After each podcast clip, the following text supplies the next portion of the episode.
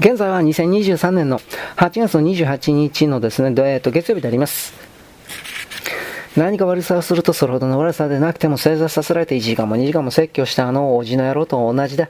あいつは靴べらとかゴルフのパターとかそういうものを持って俺のほっぺたや額や顎を軽く叩きながら必ず酒を飲みながら長々と説教した。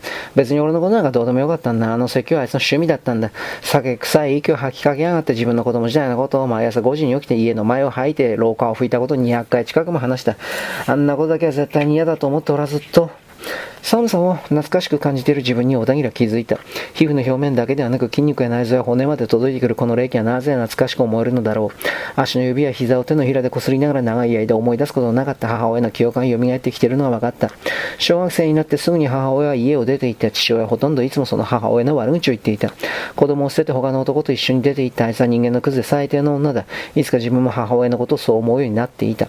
そう思うと確かに楽になった。自分がそのクズのような女から生まれたのだということは忘れようとした。だがいつもそううまくいくわけがなくて、その条件が浮かんでくるとわけのわからない喪失感と怒りが湧き上がってきて、そういう時の解決策は暴力しかなかった。その条件というのはある恐ろしく寒い冬の日の、おじの家ではなく自分の家の狭い寝室だった。小田切は熱を出して寝ていてひどい夢を見ていた。どこへも逃げられなくて怖いものが追いかけてきていて、それでも泣きながら逃げ続けている夢だった。目を覚ますとすぐにそばに母親の手があった。その手がとても冷たくて気持ちが良かった。どうしてこんな場所で母親のことを思い出すのだろう。寒さに関係があるのだろうかと小田切は不思議だった。7回目の食事の後に達夫というオカマの根血師が一人だけ監視に連れて行かれ、死体で戻ってきた。こめかみのあたりを後継の大きな拳銃で撃ち抜かれていて運び込まれた時にはまだ血が止まっていなかった。長い間寒いところに閉じ込められて麻痺していた小田切の感覚が急に緊張したが、他の根血師たちは死体を見慣れている様子で開かれたままの目はぽっかりと暗い穴の開いた傷口には動揺を見せずに、次は自分がやられるのではないかという不安だけを示した。小田切は拳銃で撃たれたばかりの死体を見るのは初めてだった。一緒にいる人間たちが慣れている態度を示せばショックが少ないだ少ないのだと分かった。今まで喋ったり動いたりしていた奴が急に体を硬くして動かなくなるだけだと思った。むき出しの地面に血を垂らしながら横になっている死体はその周りを虫が舞って釣り上げられた魚に似ていた。4、5時間すると傷口からの血も止まった達夫の死体が匂いを出した。いくら死体に慣れていると言ってもさすがにその周期は耐え難いのか、根血児たちもハンカチやバンダナのようなもので鼻を押さえていた。さらに匂いが強くなってきた頃に8回目の食事が出て、小田切も他の根血児たちも吐き気に耐えてそれを食べた。根血児たちは疲れと警戒心であまり話さなくなっていたが、数少ない会話から、この部屋にいることそのものがある種のテストで、達夫はそれに不合格とされたのだろうと彼らが考えていることは分かった。小田切はそんなことはどうでもいいと思った。たとえテストだとしてもどうすれば合格できるのか分かっていなくては意味がないからだ。死体に群がる虫の数が多くなったある種の虫は鼻や口や耳やこめかみの傷口から達夫の体内へと入ろうとしていた。不意に監視が現れて驚いた数十匹の虫が一斉に飛び上がり、耳鳴りに似た羽音を立てて部屋中を舞った。虫も死体も全く目に入らないかのように看守が言った。外に出よう。根血児たちの名前が呼ばれ、彼らは一人ずつ部屋を出て行き、小田切だけが残る形になった。看守は小田切の名前を呼ばずにただ指をさして言った。貴様もだ。20ワットぐらいの薄暗い裸電球に照らされたむき出しの地面の通路を小田切たちはかなり長い間歩いた。監視が先導し、最後尾の小田切の後には誰もいなかったが、逃げようとする者はもちろんいなかった。通路は幅1.5メートルほどで、両側はやはりベニヤ板で仕切られていた。時々十数人の根血児たちのグループとすれ違った。監視同士がすれ違っても挨拶や敬礼もなく、通路上の全ての人間はただ黙々と、それもかなりの速度で歩いていた。この通路は網の目のように複雑だと小田切は思った。通路は無数にに枝分かれしていて大勢の人間の低い話し声がして聞こえたり、何か機械の音がしたりする場所もあった。誰も逃げようとしないわけだと小田切はつぶやいた。10秒で迷子になってしまう。途中、坂や階段もあって、そのほとんどが下りだったが、歩くスピードが異様に速いので小田切は息が切れてきた。場所によって寒くなったり暖かい空気が漏れてきたりして、ある地点を過ぎてからは吐く息が白く目立たなくなって体も汗ばんできた。止まれ。監視が右手を上げて全員を止め、幅が2メートルほどの横道に入り、ベニヤ製の薄いドアがあってそれを開けた。前にいた雑居病と同じようなひどく天井の低い部屋があった。ここへ荷物を置け、街灯を着てるものは脱げ。荒い息をしながら小田切もダウンジャケットを脱いだ。前にいた部屋よりも狭く、その代わりに大人が一人寝るのがやっとという大きさの、まるで一昔前の寝台列車のようで、木で作られた二段ベッドが4つあった。木のベンチも2つあって、根血児たちは私物をそこへ置いた。早くせよ。傷跡があるだけで表情が全くない看守が抑揚のない口調でそれを言って全員が慌てて再び外へ出て整列した。よいか左の方から唇にかけて引きつった傷があるからそういう話し方になるのか、またここではそう話すように決まっているのか、ひどくニュートラルな声と口調だった。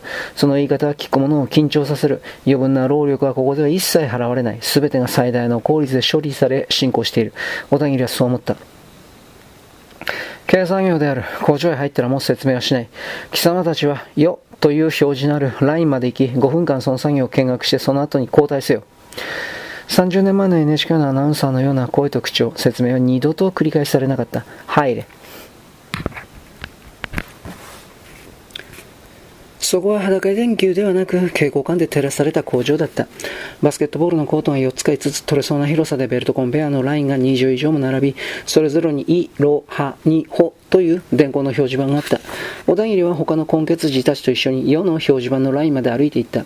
コンベアのモーター音と金属を削る耳障りな音が鳴り響き、床はむき出しの地面ではなくコンクリートできれいに固められて、天井も雑居房と雑居房とは比べ物にならないほど高かった。だが窓はない。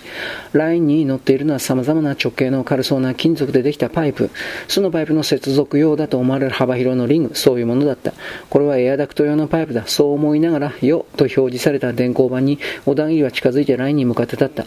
世のラインでは6人が同じ作業をしていて、小田切たちはそれぞれその後ろに立って、背後から覗き込んだ。小田切の目の前で灰色の作業着の背中を見せてパイプの両端にねじ溝を削り込んでいるような女だった。灰色の粗末な布地のズボンと昔の小学生が上履きにしていたような白のズック靴を履いている。髪は短く切って化粧は全くしていない。黒のベルトコンベアには中央に黄色い線が引かれている。ねじ溝を削り終わったパイプはその黄色い線の向こう側に置く。ねじ溝を切るには作業員の左側にある工作機械を使う。パイプを両手で持って V 字型にくぼんだ台の上を滑らせるようにして、高速で回転するタップの間にそーっと4センチほど突っ込む。両方の端にそうやってメスネジを切って、削り取った金属のガスを手早く吹き、ネジ溝を点検して、黄色い線の向こう側に置く。その繰り返しである。パイプは直径12、3センチ、厚さは2、3ミリ、長さ1メートルくらいだった。世のライン以外にも、見習いだと思われる私服の根血たちが大勢いた。やったことないけど本当に見学だけでやれるようになるのかな。と小田切は20代前半だと思われる根血女性の顔と手元を交互に見た。髪は黒く目の色も茶色で日本人に近い顔立ちだった。背もそれほど高くなくて手の指も細かった。他の見習いたちを見ると作業の手順を質問して先輩がそれに親切に答えたりしている。あの、タップの穴にパイプを入れるときだけどそっとやるのかな？それとも強く力を入れるのかな？小田切はそう聞いたが、女性先輩作業は無視した。隣の根血児は自分は旧四国ブロックから来ましたサーダでやります。作業の手順を復唱しますのでご指導をと。直立不動で言ってるのを見て何が悪かったかが分かった。女だから緊張が緩んだんだろうと。気をつけなきゃ。小田切はサーダと同じように直立不動の姿勢をとって自分はといったところでやめた。何と言えばいいのか分からなかったからだ。例えばオールド東京や大阪などと嘘をつくことは許されないだろう。中国などというと本当に中国人にされてしまいそうだ。新宿区やらいもやらい町は使えない。そういうことを考えているうちに規定の5分が終わりそうになり焦っていると、不意に女性作業員が振り返って小田切を見た。その顔は昔アダルビデオ全盛の頃、おっぱいと尻が抜群に綺麗で少し頭がいかれていて本当に誰にでもやらせてくれた美香子という女にそっくりだったので、小田切はまた緊張が緩み他にどうしようもないという気分と今までの疲労もあって彼女の耳元で言った。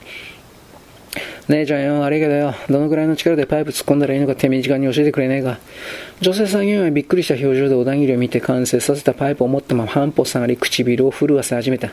なんだ、何をそんなに驚いてんだ、まずかったかな。そう思いながら規定の5分が過ぎたので、小田切は大急ぎで軍手をはめ新しく流れてきたパイプを手に取ってタップなどにその先端を近づいて、彼女を見た。おい、頼むさ、言葉遣いが雑なんなら謝るからよ、そっとやればいいの？それとも、一息にグイッと押し込むのかい？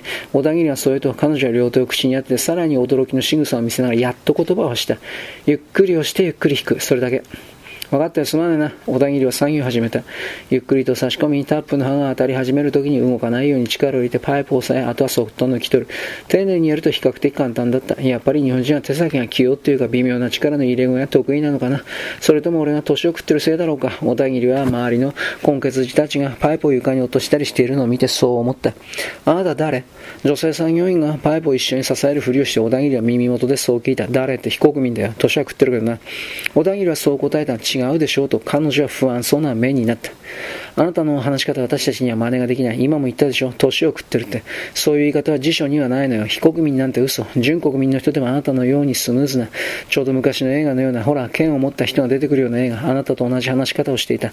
発音も言葉もイントネーションも同じ。そういうことか。と小田切は作業を続けながら思った。さっきの俺のヤクザな江戸っ子風の喋り方は日本語を学習する必要になった今月には無理なのかもしれないな。純子の前に付き合っていたクラシック好きの女がいつか言ってたもんな。パリにはパリのロンドンにはロンドンの独特のニュアンスがあってフランス人やイギリス人でもその他の地方に住んでる人はそれを真似るのは不可能だって。